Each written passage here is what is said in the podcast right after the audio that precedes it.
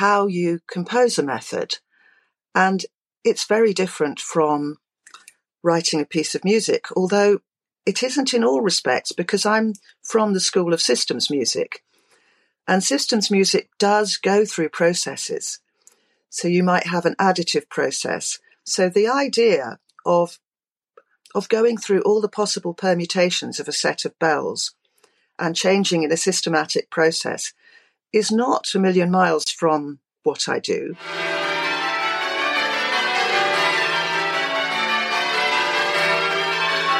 Helen Ottaway is a composer and sound artist. Her music is inspired by particular places, buildings, and the natural world. It involves chants, found sound, walking, and frequently has a connection with water or bells. Helen, can you tell me a little bit about your connection with bell ringing, your early connections with it?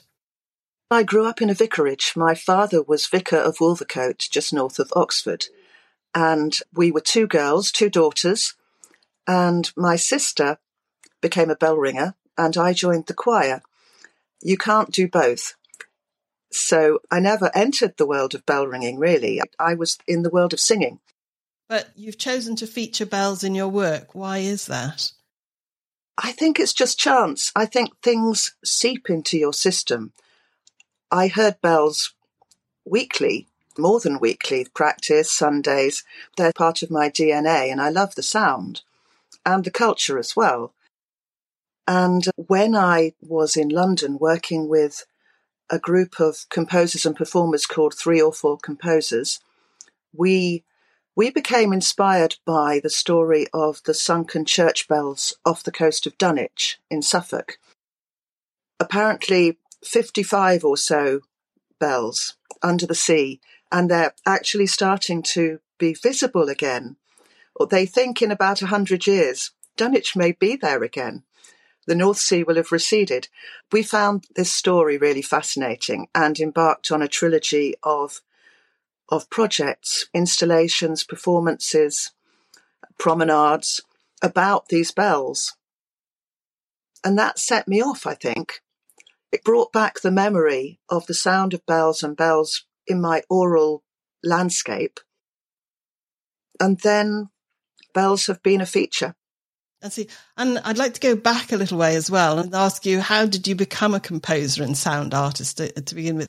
I'm the generation of music students where you didn't automatically get composition lessons. These days, GCSE includes composition and A level. But in those days, a few hand picked students would be given composition lessons with the professor. The rest of us were considered players historians, publishers, and composing wasn't really wasn't really the avenue you were encouraged down. So I spent a lot of time playing other people's music, sometimes my contemporaries, and I was in several contemporary performance groups, playing for experimental theatre and for gigs in galleries, lots of really interesting stuff. And then a group of us were sitting in the bar of the ICA. The ICA? In the ICA in London, Institute of Contemporary Arts. How did you get there? What was your route from school? Oh, I, from school, I did music A level. I applied for universities. I went to Goldsmiths College, part of University of London, to study music. I see. Academic degree, not like a conservatoire. Goldsmiths was amazing for contemporary music. We had three lecturers in 20th century music, plus electronic music. So we were really in the now. And the ICA was where a lot of new music and new theatre happened. So I spent a lot of time there. I went to see a lot of productions there. And then when I'd left college and was playing for various situations, I ended up playing there in theatre shows and concerts. So it was quite normal to be sitting around a table in the bar with other musicians. And at that point, the programmer of the theatre space, which programmed music and theatre, came up to our table and said, I've got a gap in my program. Would you like to do something? And this was quite a quite an interesting and great invitation. She knew us all from different walks of life, theatre and music. And so she clearly had an idea that we might be able to produce something. So at that point, the group, three or four composers, was born. And we did a production, musical, slightly theatrical, not very, a concert called Three or Four Composers Grapple with the Notion of English Song. And so I felt like at that point I was the all four, three or four composers. And that was the first time I wrote a piece of music. And it was for piano and viola. So, not really the traditional route of having composition lessons, much more accidental. And I'm quite a fan of the accidental in music and life, really.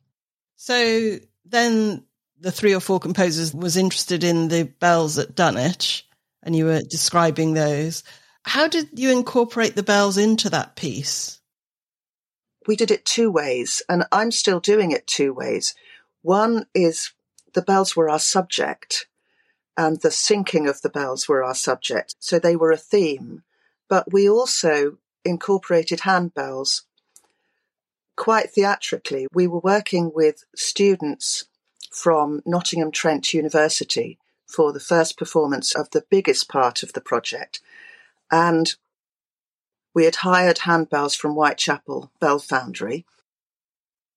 And we worked with the students on playing and on action. So, although they were handbells, they actually did a lot of swinging actions.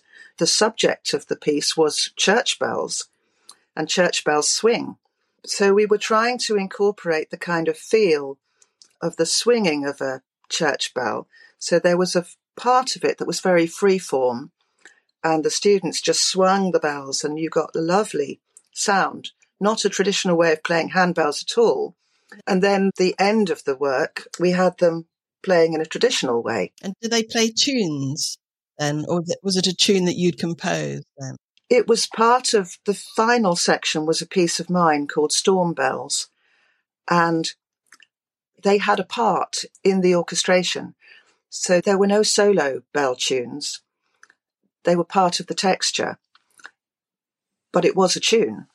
Yes. Actually, one thing I'm interested in is do you ever incorporate bell ringing methods in any of your work? Haven't done so far. It was interesting recently talking to Julian Back, who is a local bell ringer here. He wrote a new method for the project we've just done, which I'm sure we're going to talk about. And he was describing how you compose a method. And it's very different from writing a piece of music, although it isn't in all respects because I'm from the school of systems music. And systems music does go through processes.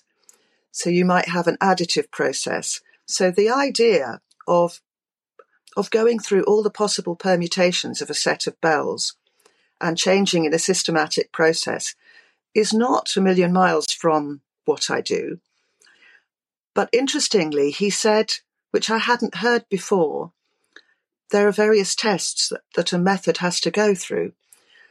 Some of them are technical about whether you've done all the combinations to get back to the beginning or whether you've not duplicated an existing method.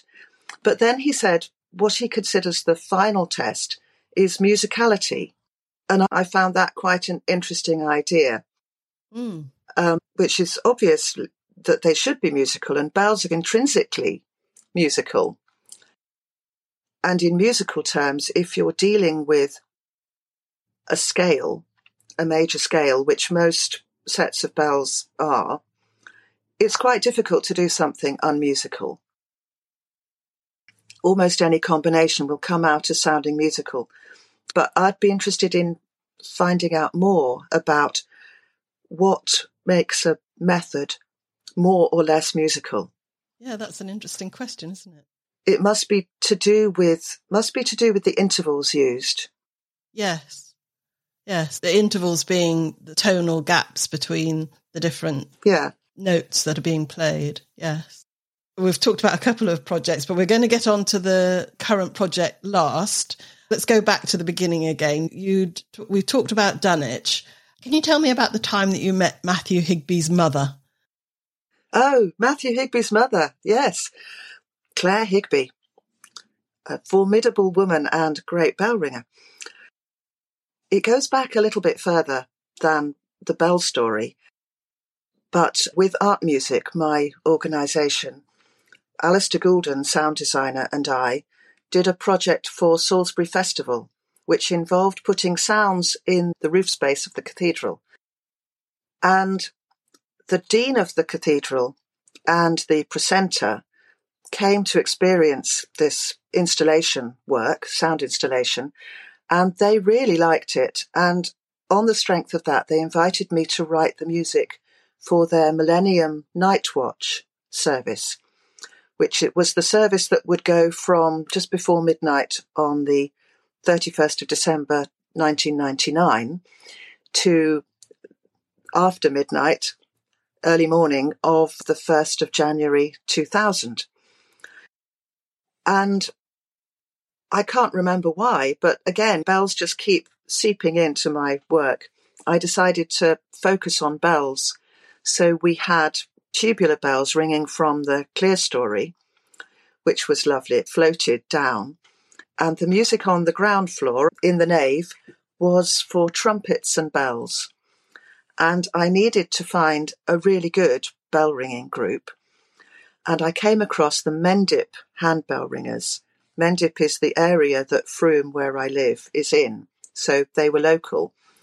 And as a result, met Margaret Chapman, another formidable local bell ringer, sadly no longer with us, and Claire Higby, also sadly no longer with us. And they were the mainstays of the Mendip handbell ringers. I think there were five or six of them, and they were brilliant.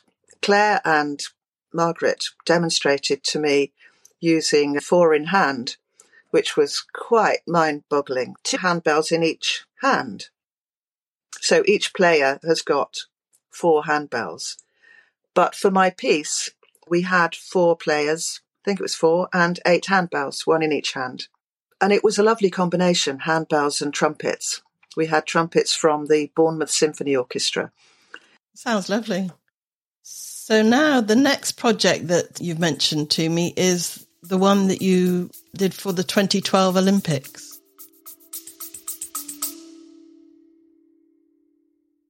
This is a quick break to thank our sponsors, the Association of Ringing Teachers, ART. You can find out more at bellringing.org where there are resources to support your ringing, to find out how to learn to ring, or to learn to teach. Now back to the episode. Yes, that was Tower Hamlets, the borough of Tower Hamlets, made a project in 2012 alongside the Olympics called High Street 2012. The idea was to refurbish the A11, which goes from Aldgate East, straight all the way to Stratford, really, where the Olympic Park was. And they put out a call, Tower Hamlets, for ideas for art projects. And I proposed a survey of the bells on the A11, and this to involve collecting all kinds of bell sounds from the street. And I'd done a bit of research and found that there were several churches on the route. And of course, the Whitechapel Bell Foundry was on Whitechapel High Street, which is the A11. So Tower Hamlet said, yes, please come and do this. And we produced a soundscape, like a collage of lots of different sounds made into something that you could call a piece of music. I tend to call it a soundscape because it's not a traditional piece of music but it involves lots of different bells from bicycle bells to school bells to boxing ring bells to Buddhist bells and church bells. So I met a lot of bell ringers. We made a tune as part of this soundscape using the bells of Christchurch Spitalfields. And we asked the tower captain there to ring each bell individually and recorded it. And then I made a tune from that. So that tune features in the soundscape, mixed in with a few other things. And it also became one of the two ringtones we made for that project. So that project was called Ring Ring Bell. Here is a short extract from the Ring Ring Bell soundscape.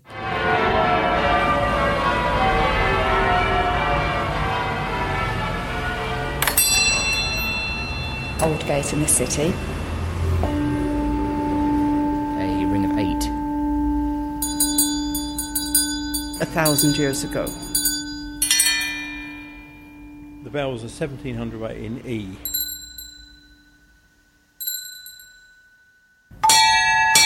How to set the bell. How to ring them. The bell is made of five metals. Two strands of claret and one strand of white. You get to see the real England.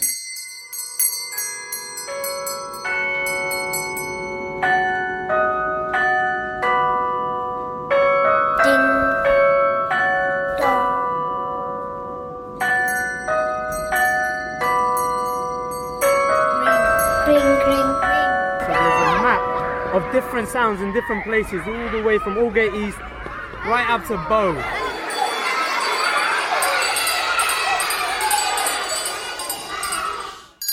The bell was given to me. These bells were made in Patan in Nepal. The bells of the German church were made in the Whitechapel Bell Foundry. Every time you ring, you ought to be able to stop the bell.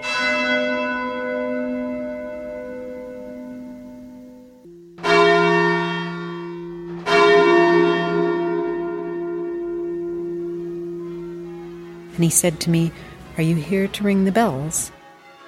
This church is dedicated to St Dunstan. St Dunstan happens to be the patron saint of bell founders. At St Dunstan's. You mentioned ringtones. The- Where I'm familiar with the phrase ringtones is on my phone. Is that what it was? Uh, Something that people could use on their phone? Yeah, we made two ringtones. One was a kind of jingly jangly little, very high pitched tune with jingle bells and bicycle bells, and it was mostly made by school children. And the second tune we made was based on this tune that we created from the Spitalfields bells. So one of the tunes is little and tinkly, and one is very big and bongy, if that's a word. Yes, yes, definitely. Were the Whitechapel Bell Foundry, you mentioned them, how were they involved? Were they involved? They were involved. Oh, I should say we also made a film. And the film is made on a bus going down the A11 with a camera on each side. So you do a double journey, and that starts at the Whitechapel Bell Foundry. They had been really helpful. They showed me around, they let me record all different kinds of bells, and I got to know them quite well. In fact, Ben Kipling, who was the tuner, the bell tuner I met at Whitechapel Bell Foundry, now works for Matthew Higby. So things come in a beautiful kind of full circle way so often. Things connect. I find that really lovely that things connect like that. But of course, three or four composers had already hired bells from Whitechapel Bell Foundry. So there was a kind of ongoing relationship. And then the next project was Field in May. A Field in May, yes, that was a choral piece I wrote as part of a project called In the Field. In the Field, it was a project that lasted about a year to commemorate the loss of 25 young men from Wadhurst in the First World War. They died at the Battle of Aubers Ridge. And so we were asked to make work, do community projects, a series of things in 2015. That was the centenary. And the culmination of these different little projects was a big performance in the local church. And we combined a brass band and a string quartet and a locally formed choir with children and adults. And the middle section was a setting of part of Edward Thomas's In Memoriam, but it also included all the names of the soldiers who had died in that battle and in that church. The ringing area is at ground floor level. So I wanted to incorporate a tolling bell in the piece. So we had one bell ringer, one bell, and the conductor at certain points would turn around and gesture to the bell ringer who rang the bell. So it was completely integral to the piece of music. Yes, that sounds very profound. Yes, it was it was a really lovely addition. It made this section with the reciting of the names, it made it so much more powerful, the sound of the bell. Because the sound of a bell means it means so much, doesn't it? It's got such resonance and it either calls you or it warns you or it commemorates, quite apart from the sort of joyous change ringing that we do in this country. Then moving on to your current project, my my husband took the Charmborough Ring to the Frome Festival and was really impressed by the program and the breadth of different bell ringing projects that were incorporated there. And I know you were very involved in a lot of that. So I was wondering whether you could talk me through what was in the program and what your involvement was. Yeah. It goes back quite a long way as well. Some of these things have seeds from a long time ago. The festival director in 2006 and myself in 2006 I was the composer in residence. We had a conversation which went something like, wouldn't it be nice to get all the bells in all the local villages ringing, somehow ringing together? And that festival, 2006, was very busy and lots of things were already planned. And this just dropped off the agenda. But things kind of percolate. And so last year, Martin, the director of the festival back then, and now director of an organisation called Rook Lane Arts Trust, and I started up this conversation again. And the result of that was this project, which got bigger and bigger. It started off with just this idea let's do something with all the local bell towers. And it ended up this big project called Ring Out, which included walks and talks and the Charmborough Ring, as you said, visiting, and open bell towers and visits to Matthew Higby's engineering works and a concert. And the centrepiece of the project was what we called the Frome Carillon. So we did something similar to when we worked with Spitalfields on recording bells. We recorded bells from several of the local churches, individual bells, and then we sampled these sounds and made a tune.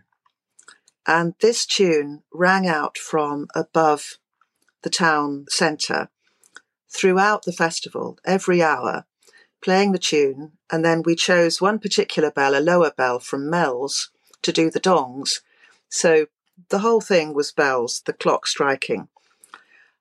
And we did some workshops with local people and had them compose their own tunes using these samples. And gradually through the festival, all these other tunes were played from this virtual carillon above the market square. So that was really what started it off this idea of gathering the bells together. And the bell ringers that I've met, particularly Mary Hooper, who's the tower captain of the Postlebury Ringers, which includes some local churches to the south of Frome. She introduced me to the Frome branch of the Bath and Wells Association, and I met Matthew Higby and Julian Back I don't think I knew quite at the time that I was meeting these really quite influential bell ringers. And they had lots of ideas to add to mine and made the project even bigger. It was several days, wasn't it? Yeah, the festival runs for 10 days, and we had something on every day but one of the festival days. So we started on Friday, the 7th of July, and finished on Sunday, the 16th. And there was something every day. You can see all the events if you go to Rook Lane Arts Trust website. It's rooklaneartstrust.co.uk and then you follow the ring out links and you can see all the different events we did. And also, I'm feeding the website with more information, background information. For instance, more details about Julian Back's new method. So, hopefully, the website will become a little bit of a resource, not just about the project, but about how you can get involved in bell ringing. Because the really the impetus became bell ringing itself. Bell ringing is suffering because we could do with more bell ringers. And so part of the idea of doing Ring Out was to try to get festival goers interested in bell ringing and get bell ringers interested in music and join things up, but to draw attention to the lovely thing that bell ringing is and the exercise element, the community, social side, the the skill involved, and the history. And the other thing that was part of this project was that Cockeys, bell founders from the 17th and 18th century, are very well known in Frome, but for being the creators of gas lighting. People in Frome don't really know that Cockeys made bells, and yet, there are still 23 Cockey bells in Somerset Towers and 40 in Dorset and Wiltshire. So there are a lot of Cockey bells out there. So we wanted to draw attention to the fact that, in addition to all the other amazing figures from industry that came from Frome, like G.W. Singer and Benjamin Baker, who built the Forth Bridge, we also had the Cockeys, who were bell founders. So there was heritage in there as well. Yes. Yes.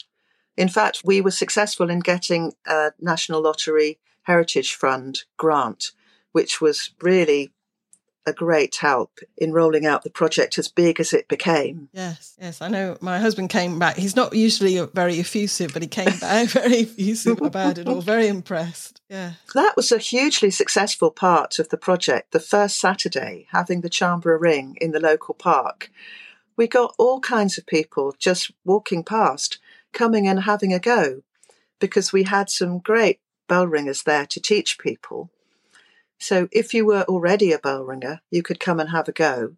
But complete novices were welcomed as well. And we had some literature. So I think that event and the project in general has sparked some interest and has attracted some new people to ringing. Which is great. Can you tell me a little bit about the project's finale, the concert that you did at the end of that? Yes. So I was continuing my idea of trying to incorporate bell sounds, bells and music. And this is the furthest I've gone, really. We started the piece that I wrote, it's called Full Circle, which Mary Hooper thought of, a brilliant title. So the piece was kind of palindromic. It started with pure bells and went out and back into pure music and back to bells we started with some ringing from Wanstrow, which is one of the local churches, and they have six bells in G major. And so we started with that, and I explained to the audience beforehand that I had named the sections of the piece after different kinds of ways that you can ring. So the first section was called rounds, and the second section was called queens, and the third section was called tolling. And the piece went rounds, queens, tolling, back to queens, back to rounds. So very simple structure. And I had written it for the introduction, which was this recording of Wanstrow bells. Then we incorporated the set of samples on a keyboard. So I played the set of samples from all the different villages. And we also had marimba, flugelhorn, clarinet, and violin. So the first section, as soon as the Wanstrow bells came to an end, they were doing rounds. I joined in with the rounds on the keyboard. And we had made that scale in G. So took different notes from different towers. So it sounded like it was just continuing slightly different bells. And then the instruments joined in with the rounds.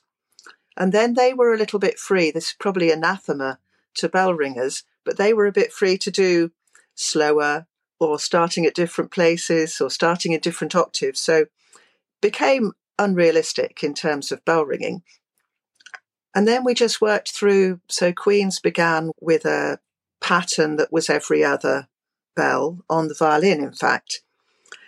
And then when we got to tolling, I introduced one of the samples again. So that was a little bit like the effect of the Field in May piece, where you had a real bell sound, but with instruments as well.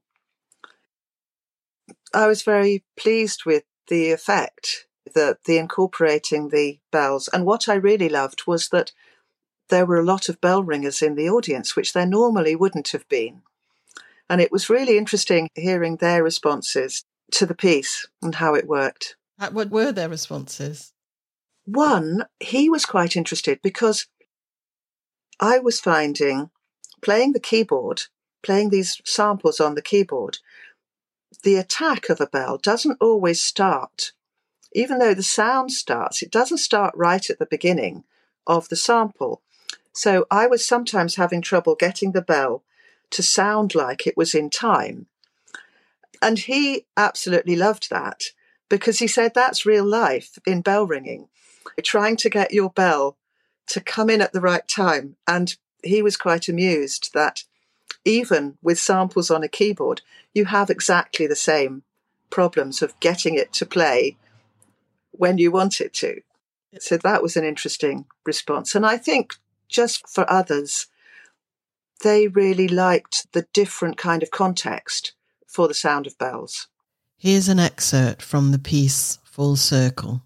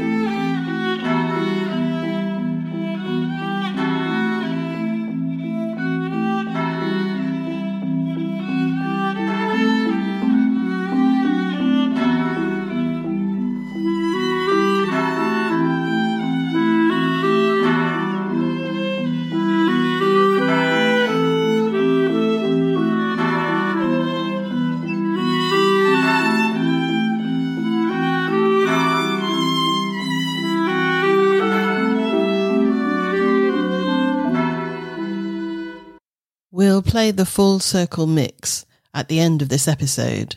Now back to the interview. You've already mentioned that there's a website, a resource that bell ringers could go to, but do you have any other tips for bell ringers who will be thinking of holding a festival like the one that you had in Frome?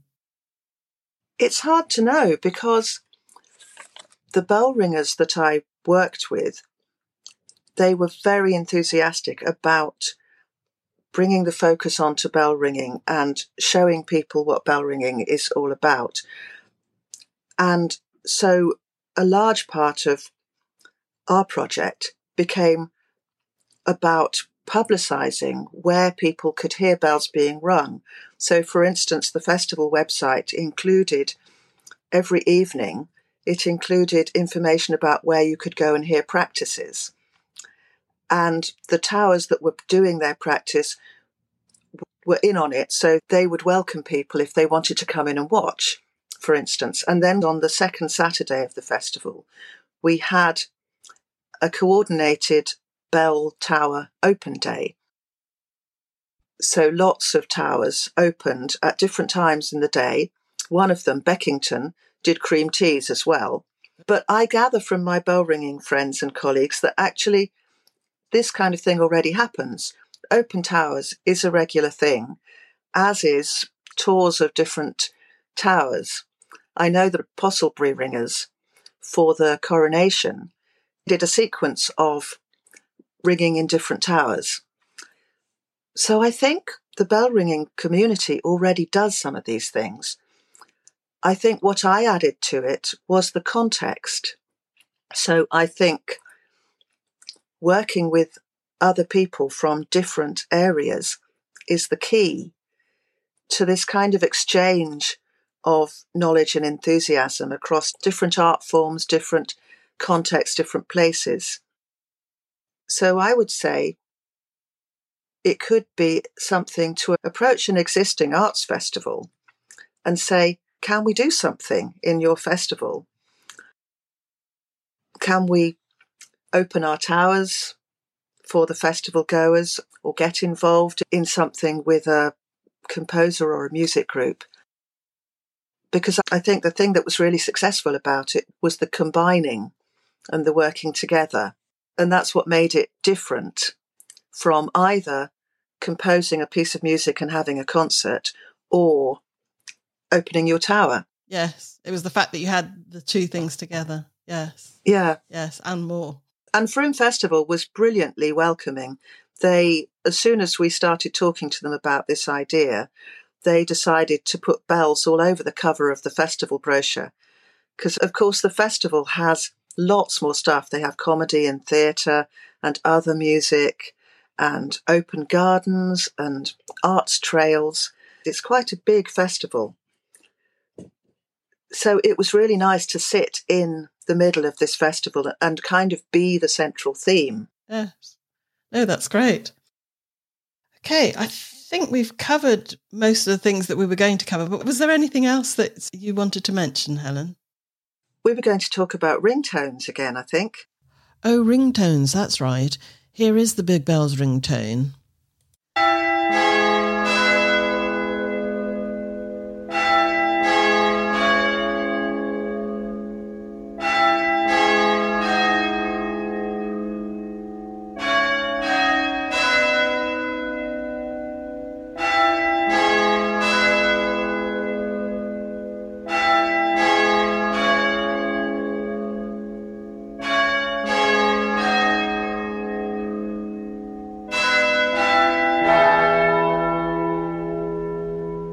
So the two that we did for Ring Ring Bell in 2012, I think they've faded. They're on my Bandcamp page, which is Helen Ottaway. Look for Helen Ottaway on Bandcamp and you'll find me. So you can download them free, but getting them onto your phone is a whole nother matter because phones are very protective. You have to use certain methods. So what we're going to do is we're going to make this new tune, the carillon tune for Ring Out, into a ringtone.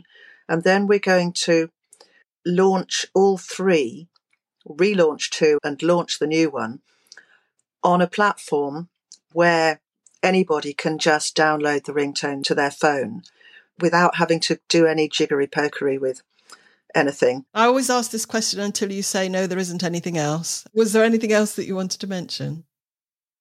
Maybe just to mention the website again, which is Rook Lane Arts Trust, all one word, .co.uk.